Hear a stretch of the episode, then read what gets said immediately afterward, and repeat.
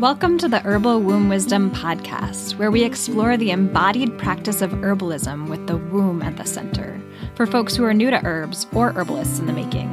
This is a place to become empowered to include herbs and natural therapies in your personal health, and most importantly, to reconnect the deep wisdom and healing capacity of your own body and the earth. I'm your host, clinical herbalist and integrative health educator Kyalea Honeybee. Let's dive in. Hi, beautiful friends. Welcome back. Wow, it is a spring day today. Like it has finally turned to spring here in the Wabanaki lands of Maine, and it is very exciting. It's like actually warm outside and there's sun, and I was, I felt hot on my walk today that I just got back from, and I have the window open. So you may even hear birds chirping or the wind in the trees. And that is just exciting. It's been a long winter, and I'm so curious what it's like near you, what you're feeling if you're noticing the springtime and maybe you're seeing flowers and maybe you're seeing birds coming back, or maybe you're in the southern hemisphere and you're starting to experience fall. And so, really experiencing that release time. Wherever you are, just know that you're welcome. And I'm just really excited for this episode. This topic is Something that honestly, I was planning on a completely different topic for this week, but I got really inspired over the weekend learning about polyvagal theory. I've been thinking obviously about the vagus nerve for many years. Actually, when I was in bodywork school, it's funny because when I was in bodywork school back in 2007, is when I started learning about the vagus nerve and we actually had a hold that we did on the neck and it was kind of like behind the ears on the neck that we did that was considered to be like the vagal hold or the vagus hold. And it was basically a calming, it was something we started and often ended the treatments with. So it's something that I have had in my mind for a long, long time now. Gosh, how many years ago was that? 16 years ago that I did my bodywork training. So it's not something that's totally new to me. And obviously, the past, I don't know, few years at least, the vagus nerve has been up in the trending topics that are found on social media and with influencers and between people like Wim Hof kind of popularizing it, all of his techniques and practices that are encouraging vagal tone. Which you may have heard of. There's breathing techniques that he suggests, and there's cold water plunging, and then the whole trend of like the ice bathing and the cold water plunges that people have been doing more recently, I feel like that's been in the past couple. I mean, people have been doing that forever. It's been a tradition in lots of Scandinavian countries and in Russia. I know that that's kind of been a thing for a long time, but it's become a popularized concept in the past couple of years. I feel like, especially with the onset of social media, it's just pretty wild what can happen and all the vi- the viral nature of it all, you know. And so, what I'm excited to share about today is this topic that I don't think I've heard a lot about. I don't think I've heard many people kind of connecting the vagus nerve to our sexual arousal or to our pelvic organs and really exploring that concept, exploring the details of it. So that's what I'm going to do today. We're going to dive into understanding the vagus nerve and the nervous system and why it matters to us. And then we're going to talk about kind of the anatomy and like how the nerve connects to our pelvic organs and some of the studies and the research around how they've found that that's true because it's really something that's always evolving. Let's be real.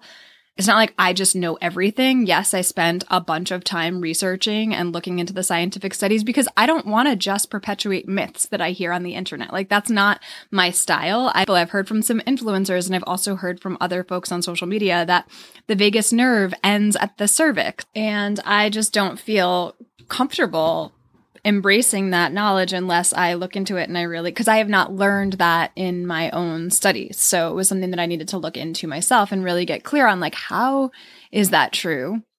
And how do we know that it's true? And of course, research is ever evolving. I mean, even anatomy and physiology research is ever evolving, like understanding how everything works together. So actually like the science of arousal and the science of the nervous system relationship to the different pelvic organs is continuing to come to light. There's a, there's always more unfolding. One of the things that is interesting to consider, though, is that for a long time, there was kind of this common thought that we didn't have nerve endings or we couldn't feel our cervix, our actual cervix. And so doctors were basically taught that they didn't have to worry about us having feeling, you know, when we're having certain procedures done on our cervix that may happen with, say, an abnormal pap smear. Now, it's been found over time, maybe there's not the sensation of pain, but there's absolutely the sensation of pressure or of feeling the cervix. It is a different kind of feeling, but our cervix is also, that's the place that opens up we're birthing a babe. That's the place that our cervical fluid, our fertile cervical fluid comes out of. That's where the unfertilized egg comes through after ovulation. And that is also where our menstruation happens. It's that bottom third of the uterus. It's kind of the neck of the uterus, the lower neck of the uterus that has a hole that's an opening to our uterus. And it's also a place that we check. If you're practicing fertility awareness and you're practicing with all three of the signs, you might check to see your location and of the cervix, right? You're going to see whether it's open or closed. You're going to see whether it's lower or it's higher. And you can either check that by feeling, or you can even use a speculum and check your cervix yourself. Anyway, we're not going to get all into the cervix at this point, but if you are interested in tracking your cycle naturally, I do have a free guide for you if you don't already have it. It's at herbalwomb.com forward slash track your cycle. You can learn fertility awareness and you can learn to understand where your cervix even is. Even if you don't want to track your cycle, you can get that and you can kind of I give I run through, you know, like how would you actually feel your cervix and there's different positions you can get into that are a little bit easier. Okay. All of that said, for a long time there was a perception that there was no nerve endings on the cervix. Now, why the medical professional makes these kinds of assumptions is always beyond me. like this is a part of our body. Why would we not have nerve endings there? No, maybe we're not feeling pain, but there's certainly like the sensation of pressure or of vibration or of certain, you know, experiences that we might have. All that said, there's always more that's being learned and thankfully, there are people out there, there are researchers out there who are continuing to learn this. Of course, we also have our traditions of wisdom that come from different places, and those are equally as valid. Those are equally as valid. So, of course, we have like our blood mysteries, and we have our relationship to our wombs, and we have our relationship to our yonis, however you want to describe this place that is so sacred in our bodies. But today we're going to be talking more from a physiologic and anatomical perspective. Okay, so disclaimer nothing I share today is medical advice whatsoever. I'm an herbalist, I'm an integrative health educator.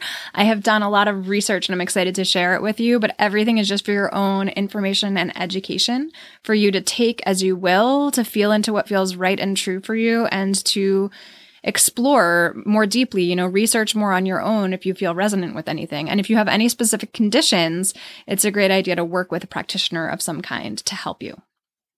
Okay, so let's get into it. How does the vagus nerve affect your sexual arousal and your pelvic organs, and vice versa? That's the reality. That's what we're talking about today because actually it's a bi-directional relationship. It's not just your vagus nerve and your breathing that affects relaxation and the release and the arousal, but it's also your organs have a bi-directional relationship. They can actually impact your brain and this can happen through the vagus nerve. So excited to share with you. If you do want to get any of the references, I did look into scientific journals and scientific research this week and also have a few extra resources, a podcast episode and a book if you're interested. You can check those out on the show notes page, which will be at herbalwomb.com forward slash episode 64. herbalwomb.com forward slash episode 64. All right. So, as I said before, the vagus nerve has been quite the buzzword the past few years. I'm sure that you've heard about it. I'm sure that you've heard about the parasympathetic nervous system as well. Certainly, if you've listened to this podcast for more than just this episode, you've probably heard about it. But I also believe that it's just something that's up in the world, especially with the rise of like CBD and cannabis and people talking about kind of activating the parasympathetic nervous system for calming our bodies because we're in chronic stress mode like pretty much all of the time.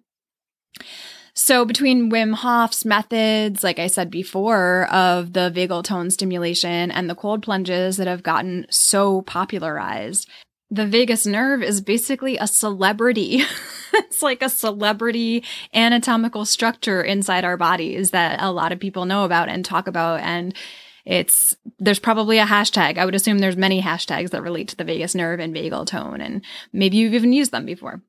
So it, there's a good reason for that. There's a really good reason because the vagus nerve is a significant part of your parasympathetic nervous system. It makes up about 80% of the parasympathetic nervous system. So it, that's not the entire parasympathetic nervous system. There's other nerves as well that are parasympathetic, but it is the, the bulk of it. And there's also a lot of ways that we actually can interact with it where we can't necessarily interact with other parts of our parasympathetic nervous system, but there are ways that we can enhance and increase the vagal tone, which will then enhance our parasympathetic nervous system response. And there, is, there are ways to do that that are some that are better than others. And I'm going to talk a little bit more about that later. Some you might need to be a little bit more careful with. That may surprise you. But before we dive more deeply into the parasympathetic nervous system, I just want to do an overall, let's go back, let's kind of widen our view and think about the nervous system overall.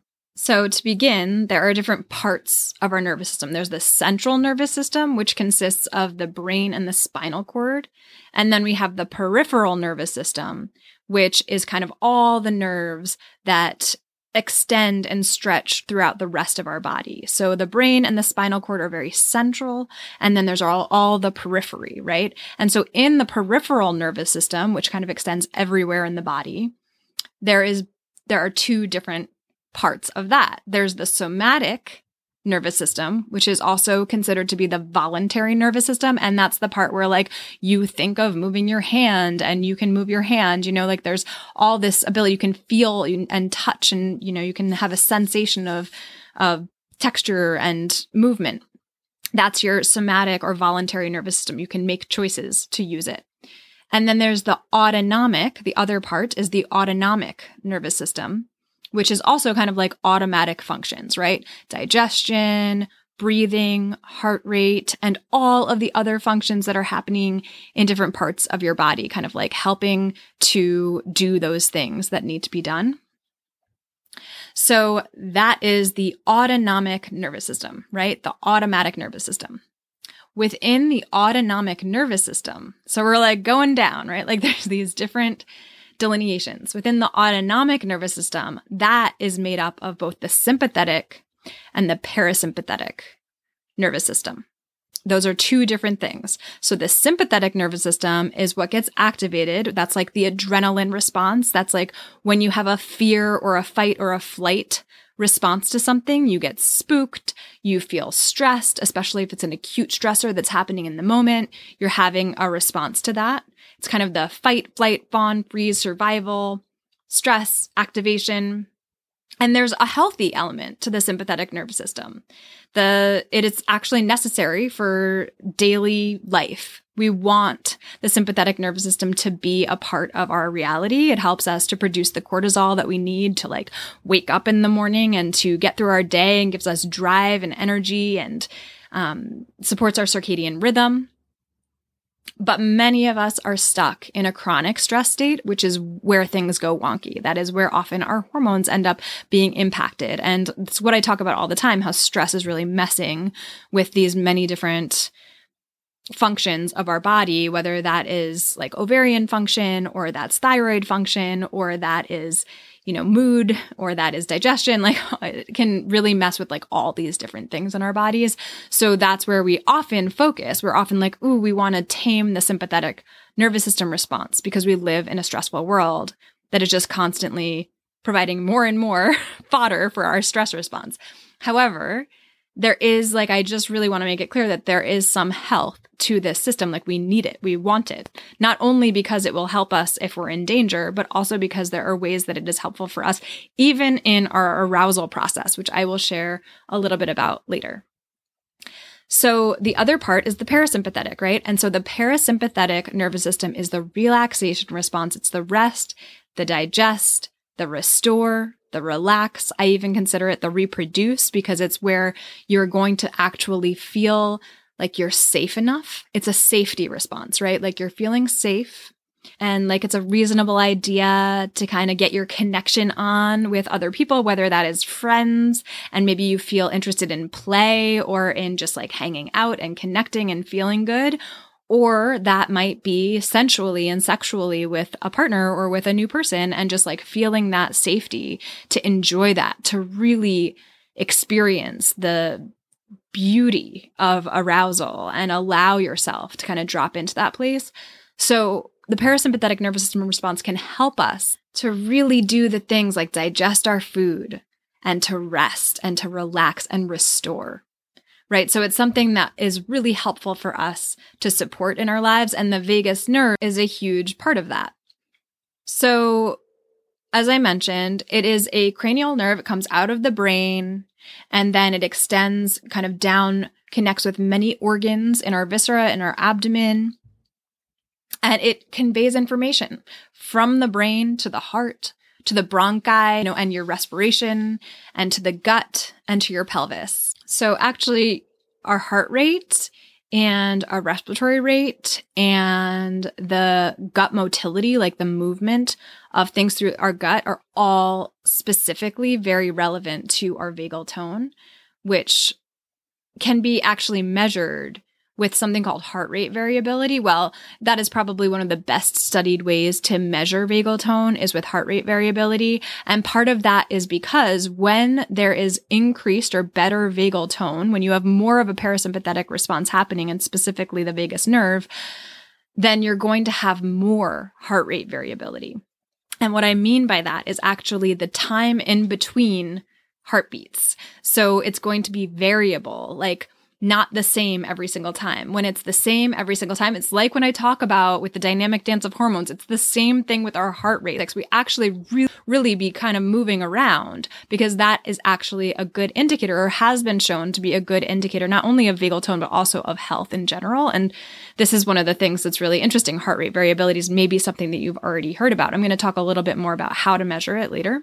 But for now, you can just consider that that's one of the ways that you can really understand how your vagal tone is. And I should say that it's the heart rate variability at rest. So it's when you're at rest, when you're sitting or you're laying down, or especially when you're sleeping, the heart rate variability there. Now, when you're active, like when you're actually up doing exercise, it, your heart rate will have more of that sympathetic response and you will definitely have more of a consistent, and that's a good thing because your body needs that to keep up the activity that you're doing. But when you're at rest, that's the really ideal time to see the heart rate variability. And you can measure it throughout the day. And there's a bunch of different wearable devices, which I will talk about later, that can be helpful to measure that. Okay. So essentially, when we're talking about the vagus nerve, we're talking about the parasympathetic nervous system and we're talking about activating it what's interesting is that a lot of us are focusing on toning our vagus nerve like we have like complete control over it. But the reality is is that I think it's around 80% of the vagus nerve is be is responding to like it's an it's actually what is called afferent meaning that it is receiving signals and information from your different organs and your different viscera like all around your body and it is sending that back to the brain so that 20% that's actually efferent, meaning that it's the brain kind of sending signals to your body to tell it's like that it's safe, is a much smaller part of that. So this is why your body can end up feeling stressed by things, especially in your gut. Like, let's say you're eating things that are causing inflammation because you have sensitivities to them that can cause excess stress that can be there can be a stress response where your body maybe your vagus nerve is sensing oh this is not safe. This is not safe. We're in danger. And so i should not be relaxed right now right? So that's constantly sensing. It's constantly sensing. It's beautiful kind of process that the that Stephen Porges who's the father of polyvagal theory calls actually neuroception.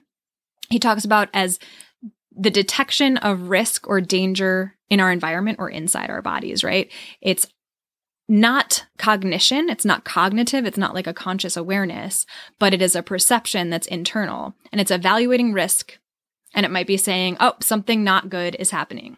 So this is also something I think that I like to call interoception, or recently it's become a little bit more of a word that's been used, especially in kind of gut health and the world of the gut brain connection, the concept of interoception. And I feel like that's very similar to neuroception. It's like, oh, that's our nervous system that is internally becoming aware of whether there's danger or there's risk or there's discomfort or whatever that is. So the vagus nerve has a lot to do with this it's really cool to learn and to realize, okay, we can kind of put the pieces together. However, so I'm talking about, okay, that's the afferent nerves. And then there's the efferent nerves, meaning the part that is coming from our brain and is kind of helping to tell our body, oh, we are safe. And so we do have control over some of those things. And that's very powerful. It's very powerful for us to have a capacity to do certain practices that can help to enhance our sense of safety. Ideally, not by overriding you know, real survival instincts that we need. I mean, sometimes we really don't want to override things and pretend we're safe when we're not, or that we're not stressed when we are. You know, like, yes, of course we can do practices, but what would be better is to get out of a situation or to take certain, like I've talked about before, if you have too many things on your plate that are just causing intense acute stress or continued chronic stress, you might have to take some of the things off of your plate in order to then not have that constant stress. Of course, there are ways, there are things you can do. You can do deep breathing. You can do some of these practices that will help to enhance your vagal nerve tone and your parasympathetic nervous system. But is that going to get to the root of your issue? Probably not. So really, yes, we're talking about these things and it's really important for us to be able to support our stress response and our calming down and our relaxation because a lot of us have a hard time with that. But we also have to realize that it's not the entire answer. Just learning how to kind of navigate our nervous system is not necessarily going to be the entire answer to all of our woes in our lives. So by activating the vagal tone, we can actually affect our breathing, our rate of breathing, our depth of breathing, and that impacts our sense of safety. We can impact our heart rate. We can actually impact our heart rate. We can impact our relaxation response, our state of receptivity for sexual desire and arousal, and our interest in connection with other people or animals or nature, or actually our interest in play as well. So all of these things come alive when we have more of a parasympathetic nervous system response. And of course, this helps us to sleep better. It helps us to digest better.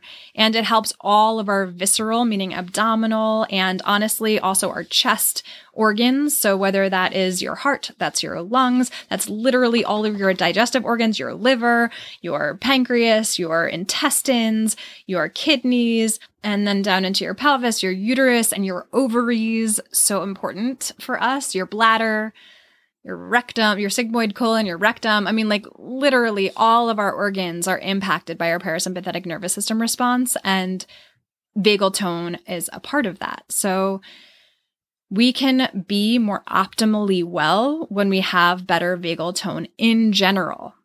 Now, it does feel really important for me to mention something that I don't think we hear enough about actually, that vagal tone can be too much. It can be hyperactivated in some people.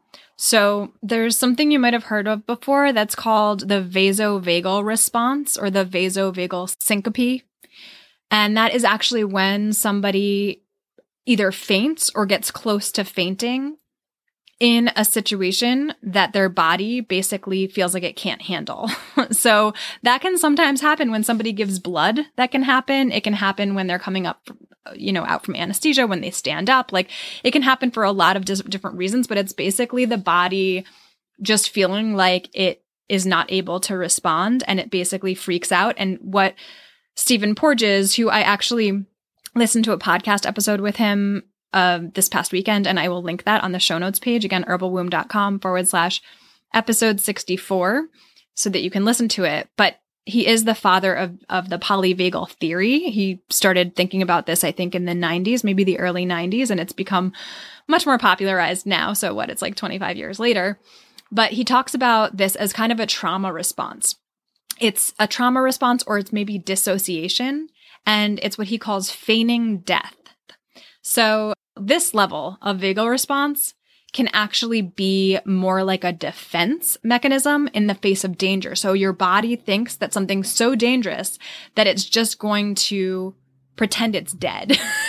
or just faint, like dissociate completely, and potentially you're going to go unconscious. And so I've actually seen this happen before with some folks, and it's it's an interesting thing. It's not like they're actually necessarily afraid of what's happening in their cognitive brain, but somehow their body experiences some kind of like trauma response or dissociation that may have to do with something that happened in utero. It may have to do with something that happened in childhood, or maybe it's just something that occurs for them. But this is the part of the vagal nerve that like we don't necessarily want to be encouraging because it goes too far, right? It's a dissociative response. And another example of the vagal response going too far is actually when somebody has like uncontrollable diarrhea or like having to run to the bathroom in a stressful situation or a state of anxiety in some way, the vagal response just becomes very intense and the gut motility just goes crazy. And then you have to run to the bathroom and you're basically, if you don't find the bathroom, there could be an issue. So that is something that could also be considered to be kind of a trauma response or a dissociative response, just like too much vagal tone happening there. And then something like apnea, meaning stopping breathing, or bradycardia, meaning too low of a heart rate. Those can also be examples of too high of vagal tone. They can happen for other reasons as well, but these are things that too high of a vagal tone can also cause. And obviously, you don't want to go too far in this way.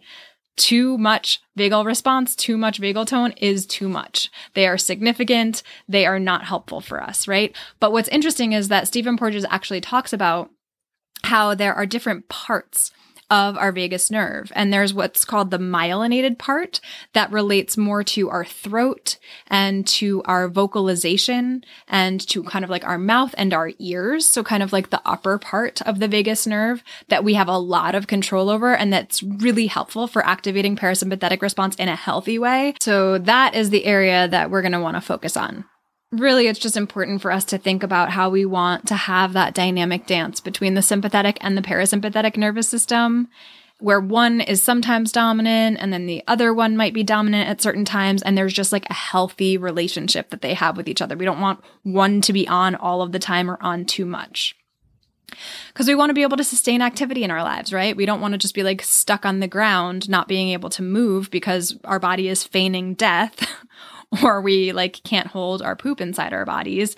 And we don't want to be like hyper stressed and in a fight or flight response constantly either. So we want to have that dynamic relationship between the two.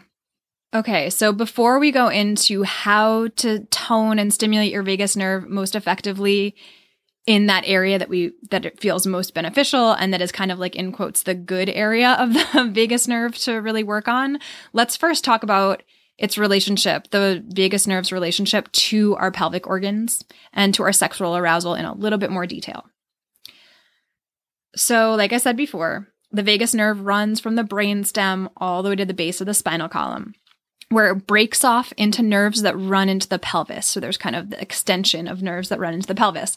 And it there are bidirectional relationships between the cervix the uterus and the ovaries with the vagus nerve that communicates with the brain, and then the brain communicates with the cervix and the uterus and the ovaries through the vagus nerve, depending on what's going on. So, the vagus nerve actually has a significant role in uterine blood flow and the contraction of the uterus, as well as potentially ovarian function.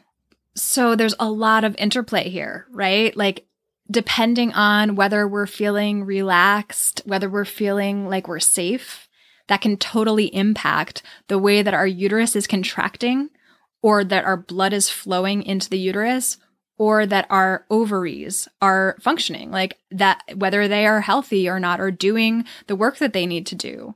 The vagus nerve has a relationship to that. And also, it's bidirectional, right? So if something is going on in the uterus or if something is going on in the pelvic cavity in some way or in the ovaries, that might go back to the our brain and basically tell the brain that, oh, this is not okay. We're not safe for some reason.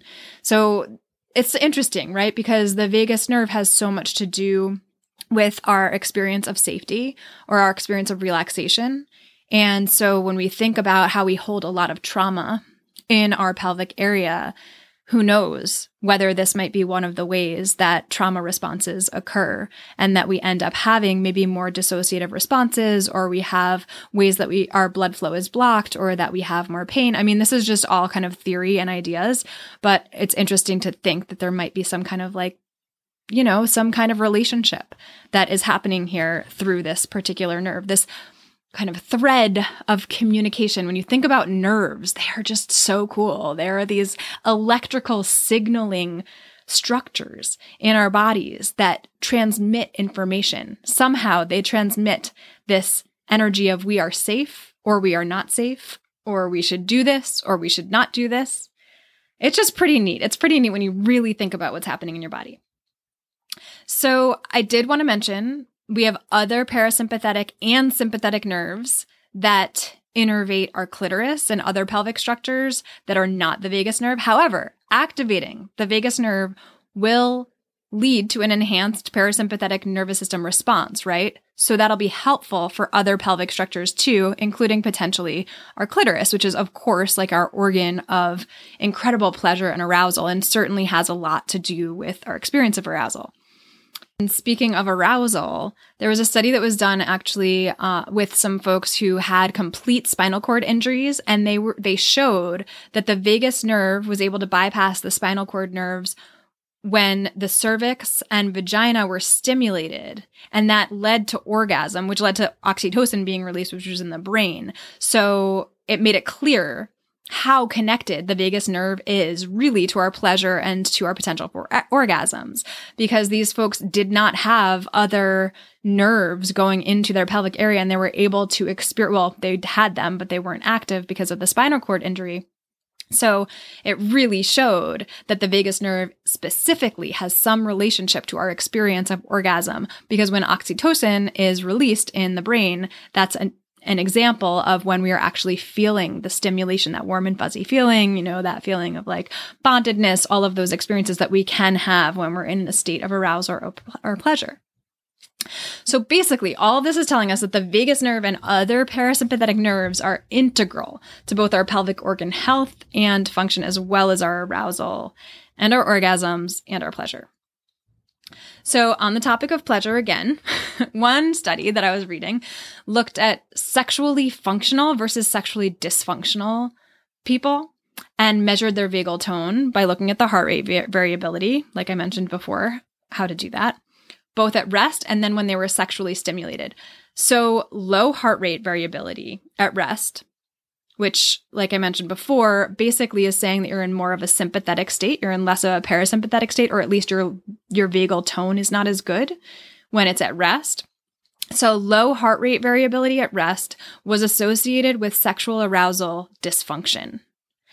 And this was seen in the study. And then what's interesting is that when we're becoming aroused, so this is this is one of the areas where we do want some sympathetic nervous system response when we're becoming aroused and engorged and we're moving towards orgasm, we actually need sympathetic activation to begin to dominate and the vagal tone to decrease, meaning we want more sympathetic activity and we want less parasympathetic, parasympathetic activity. And what was found was that those with sexual dysfunction, people who that was self proclaimed, actually experienced increased vagal tone when they were sexually stimulated. So, what does this mean?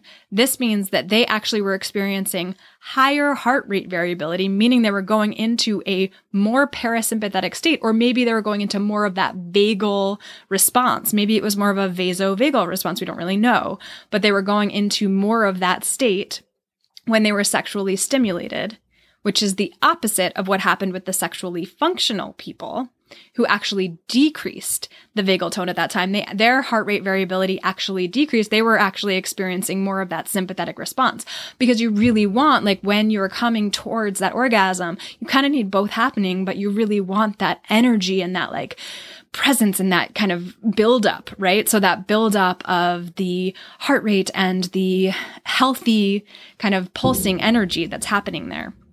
So I know that's a little bit complicated to think through, but the gist is that the people who proclaim themselves as sexually functional, meaning that they can access arousal and orgasm with ease and feel engorged and all of these things, were experiencing more of a sympathetic nervous system response when they were coming towards climax, right?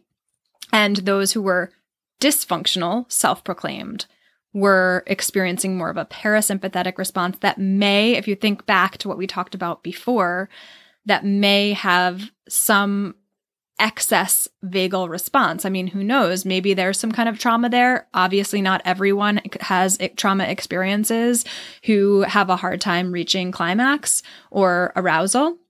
But there's a possibility there, or maybe the body is just responding in that way with more of this like hyper vagal response, like somehow dissociating or somehow feigning death, right? In quotes, that concept. Who knows? But it's an interesting finding in this study. It's only one study. It was only a couple dozen people or maybe a little bit more than that. It's not actually something that we can kind of extrapolate out into every single person, but it's something to consider. And it's also a good example of how we don't want just that vagal response. We don't want only vagal tone.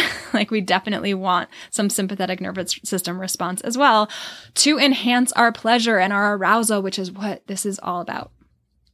That said, there are a lot of reasons, including getting into the mood and feeling even libido and desire, that we need to enhance our vagal tone and need to enhance our parasympathetic response, right? So it's both and. A thousand percent, it is both and. And so we're going to talk now a little bit about how you can in- enhance your vagal tone in the ways that are most beneficial for you. Like they'll help you to feel relaxed and they'll help you to digest your food better, but they're not going to have you unable to hold in your poop, right? We want to make sure that we're doing this in a good way.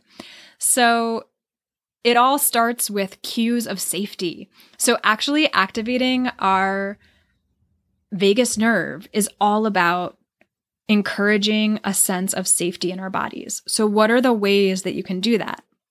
Now, specifically, because like Stephen Porges said, there's kind of this area of our vagal nerve that is most beneficial for us in terms of activating a healthy parasympathetic response. One of those things is in our middle ear. And so that's actually like through hearing. And so the intonation of voices that are actually kind of soft or low volume, higher frequency voices help us to feel safer and they're kind of they might be rhythmic in certain ways kind of if you think about how you might talk to your dog or to a child if when you're in a good mood with the child or you know when you're feeling really sweet with somebody if you're like with a partner or a new partner and you're feeling kind of sweet with them and you kind of have you know whatever that kind of intonation is that's like soft and not threatening at all and really safe feeling that is something that can help us feel safer and that can help encourage more enhanced vagal response, which is pretty cool. Of course, that could be something that comes through the form of music. So maybe there's some music that enhances. I'm not sure specifically what that music is. I'm sure you can look some stuff up because I'm sure some people have studied that in terms of enhancing vagal response. But I'm just going to think,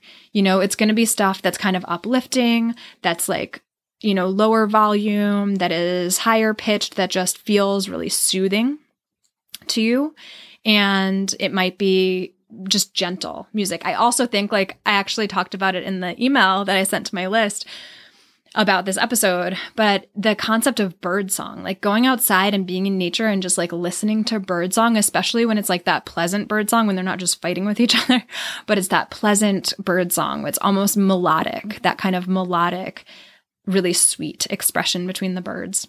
I think probably just being in nature is helpful too. Okay, Second option is ingestion. So it's really interesting to think about that. Like sucking, like you would suck your thumb when you're young, but you know, like that sucking response or chewing gum, both of those things can be part of this, but also ingesting and swallowing which is actually one of the reasons, possibly, that eating food sometimes may help us to calm down when we're stressed. You know, some people will stress eat, and it might part of the response that you're having might not just be your addiction to sugar or to different foods, but it actually might be calming your nervous system through that literal swallowing in your throat. Singing, another one is singing or chanting or playing wind instruments. So anytime you're singing, using your voice in a long for a long time, you might be exhaling for a longer period of time than normal. So longer, slower exhales can be really helpful and just chanting in general and playing wind instruments. And then another one is gargling. So actually gargling whether that's water or whatever you want to gargle, you can gargle and that actually can activate vagal tone. Also, the gag reflex. This is a funny one, right? It's not like you're going to try to make yourself throw up, but actually, if you just stimulate your soft palate at the, you know, on the top of your mouth, at the back near your uvula, if you use, say, your toothbrush or something, and you just push it back there and you feel a little of that gag reflex, that's actually will stimulate your vagus nerve and enhance your vagal tone and just stimulating that soft palate in general. I've heard like there's at least one yoga teacher that I've heard talking about when you're kind of sitting, you can kind of put your tongue up towards your soft palate, and that might be enhancing your vagal tone a little bit. Another way to work with this kind of gr- good area of your vagal nerve is through breathing practices, like deep, slow breathing practices, like I was talking about before, but specific ones can be incredibly helpful, especially when you your exhales are longer than your inhales. So there are different practices called pranayama, which is kind of a yogic term. It's common in many yogic lineages where they teach specific practices where you over time build up to you might be holding your breath for periods of time. You might be inhaling, like let's say to four counts and then exhaling to eight counts. There's probably one of the simplest ones that you could look up a YouTube video for is called alternate nostril breathing.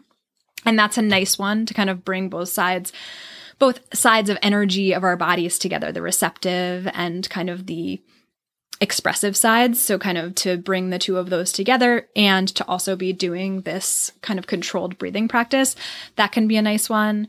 And probably the most simple and honestly, maybe one of the most effective is just deep belly breathing.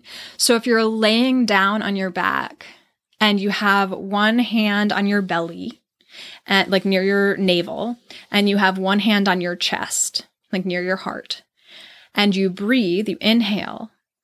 Notice whether you your chest is rising or your belly is rising. And so belly breathing is when your chest basically stays in exactly the same position and your belly is expanding.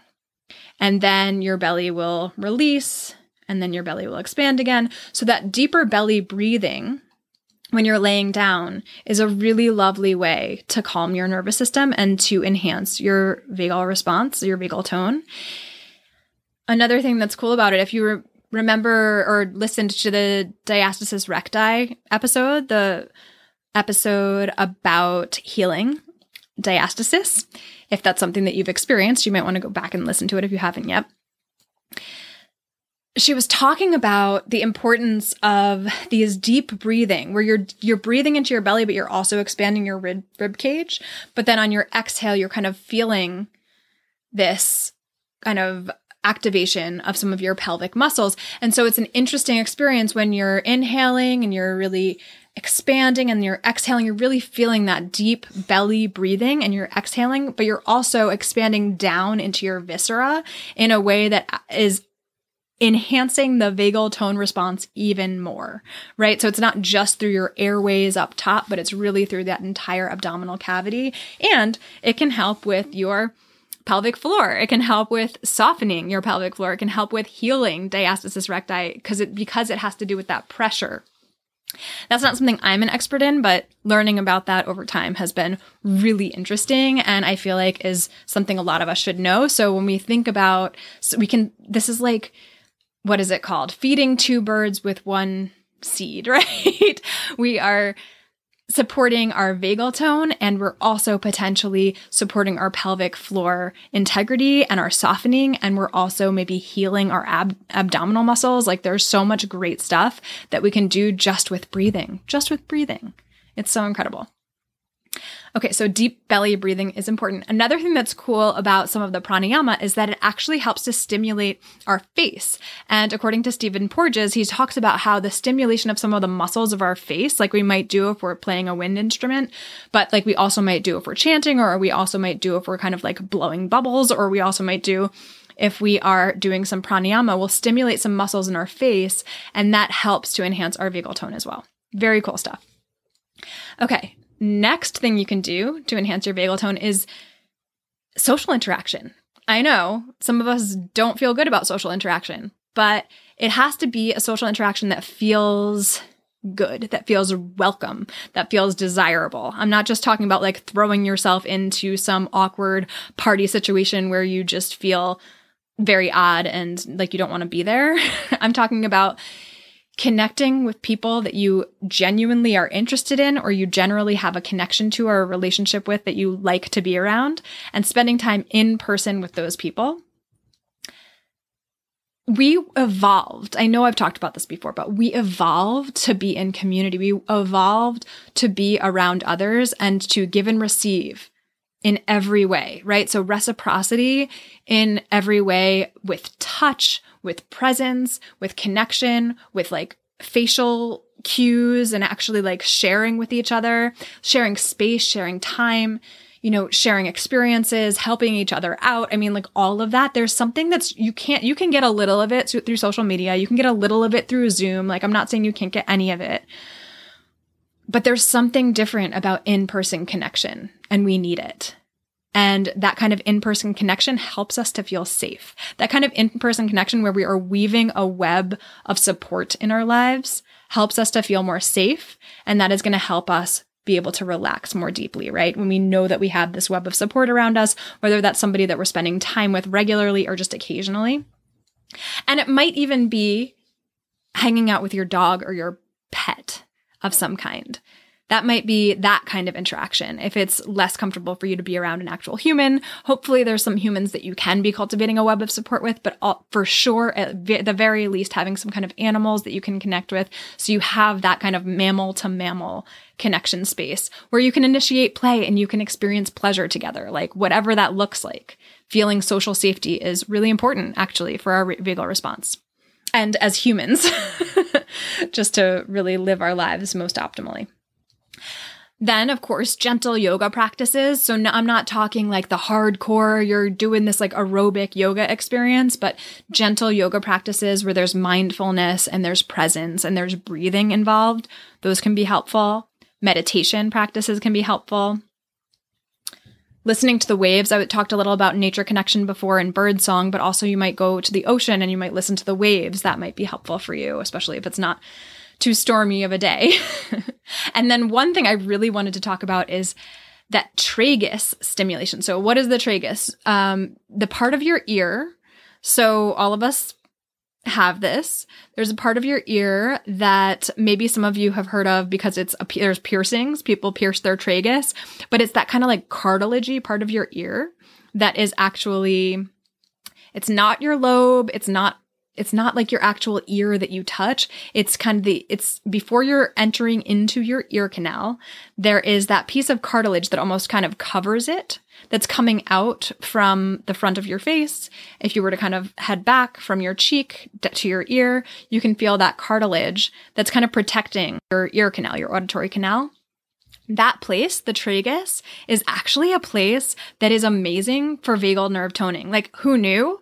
But there was a study that I read that talked about how 30 minutes of stimulation, this was an acupuncture study, and they did compare it with earlobe stimulation. So the difference between earlobe, earlobe stimulation, which basically did nothing, and tragus stimulation for 30 minutes actually showed that both there was an enhancement to genital stimulation and also helped to release oxytocin.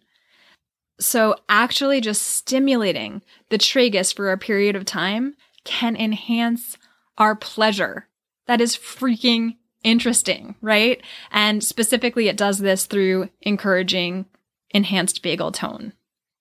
Our bodies are just so cool.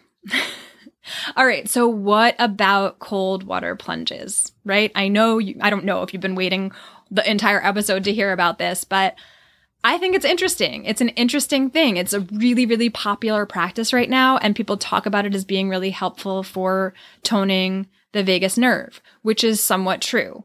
But what about them? The ice swims and the ice baths. So the cold water, when you dramatically enter into cold water, whether that is getting into a pool of water or the ocean or that is a cold shower, whatever way that you're doing it, actually recruits the part of the vagus nerve that is not as ideal for us to be working with. It's that part of our bodies that is potentially feigning death, right? It is, there's a way that the heart rate can drop too fast too quickly. So it's important for you to monitor your heart rate, especially if you have a lower heart rate to begin with, a lower resting heart rate. So you really want to make sure, especially if you're experiencing this or exploring this, that your heart rate is staying at a good place, that it is safe for you and you know, to recognize that this may or may not be the best option for you to be toning your vagus nerve. There are so, so many other options. That's not to say you can't do it. It's just something to consider and that I don't know. I don't know if that's talked about a lot. I don't know if it's talked about a lot. So, and there are some people who have more, you know, risks of cardiac condition. So, do you really want to lower your heart rate that quickly? So, definitely paying attention to that. Other options may be gentler and maybe more beneficial, even. all right, so now that we've explored all of those ways that you can start to enhance your vagal tone, let's talk about getting into the pleasure and the orgasms and bringing it all together, right? So we've talked about the anatomy, we've talked about how the vagus nerve innervates our pelvic organs and including our cervix and our uterus and our ovaries. And we've also talked all about how to enhance the vagal tone and especially the good areas, right? That include the throat and deep breathing and vocalization. So one thing that is very true is that we can access longer, stronger orgasms, multiple orgasms, deeper climaxing, potentially ejaculation.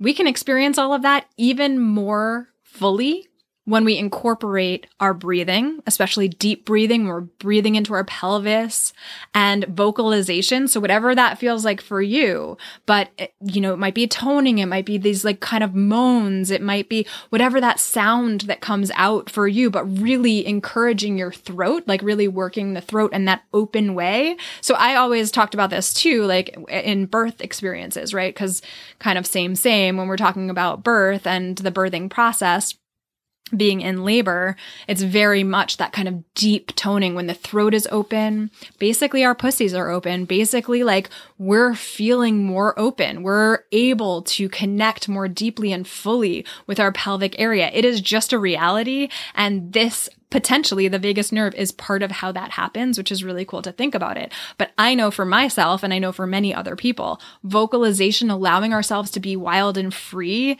and deeper breathing and rhythmic breathing, long exhalations, really feeling into our bodies fully can enhance our pleasure a thousandfold, like really a thousandfold. And I just love to think about that. I feel like this entire episode has all been building up to this reality that we have capacity to work on the more that we work on our vagal tone throughout our lives, the better that we'll be able to access some of those elements, right, during our orgasmic experience when we're also experiencing that sympathetic response because we want both of them.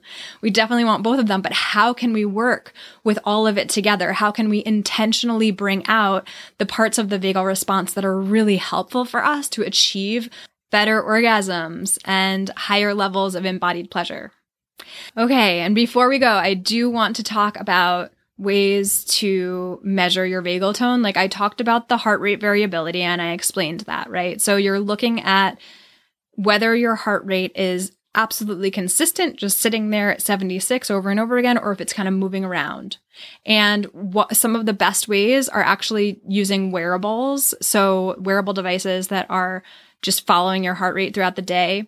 And one that you can use, the Oura ring is one that you can use. It's not cheap, but you can use, I don't have it, but I've heard great things about it.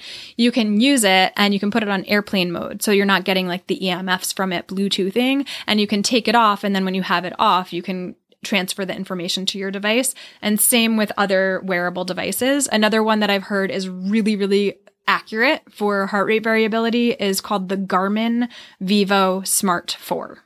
Garmin Vivo Smart 4 and the Oura Ring. Those are two that I've heard from a teacher of mine who is really into heart rate variability that they are really the most accurate ones out there. And I think the Garmin Vivo Smart 4 is fairly affordable. So it's an option for sure. All right. Well, now it is time for you to try these things, to explore them on your own. And of course, if there's anything that you want more information on, you can absolutely research it yourself. I highly encourage that. But most of this is just very safe stuff to start exploring. Deeper breathing, toning, chanting, you know, gargling, things that are really helpful for you to enhance your vagal tone and explore the pleasure practices, like explore utilizing your tone of your voice, utilizing your vocalizations, utilizing your breathing in relation to your orgasms try it. Try it. I cannot wait to hear how it goes for you. And of course, you don't have to share. I know that's kind of private stuff. You don't have to share that directly with me, but I just, I'm excited for you to have some of this information. And, and even if you had some of it, I'm excited for you to have some of the kind of weaving the pieces together and understanding how the vagal toning might relate to your pleasure experience and how we actually do need some sympathetic response at the same time as we need our vagal tone to be good and that there may be some risks involved with vagal toning, right? With the cold water plunging. So, all of that, I hope this has been helpful for you. If you feel like there is anyone in your life who would benefit from hearing this episode, then share it with them. Please do. You can share it in a DM or a text message. And if you want to share on social media publicly, you can tag me at Herbal Womb Wisdom.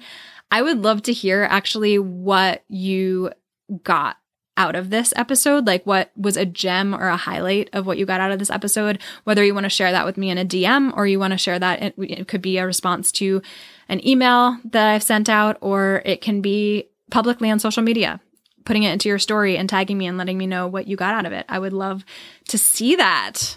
We should share this information with people, right? The more we have access to knowledge about how to enhance our pleasure, the better we are all going to be. I believe, on this planet. So here's to more pleasure for all of us. And if you want the show notes or again to check out the research, you can check those out at herbalwomb.com forward slash episode 64. And gosh, that is all for today. I'm so grateful for you. Thank you for hanging out with me again this week, and I just look forward to next time. Until then, live well, connect deeply, and have a beautiful rest of your day.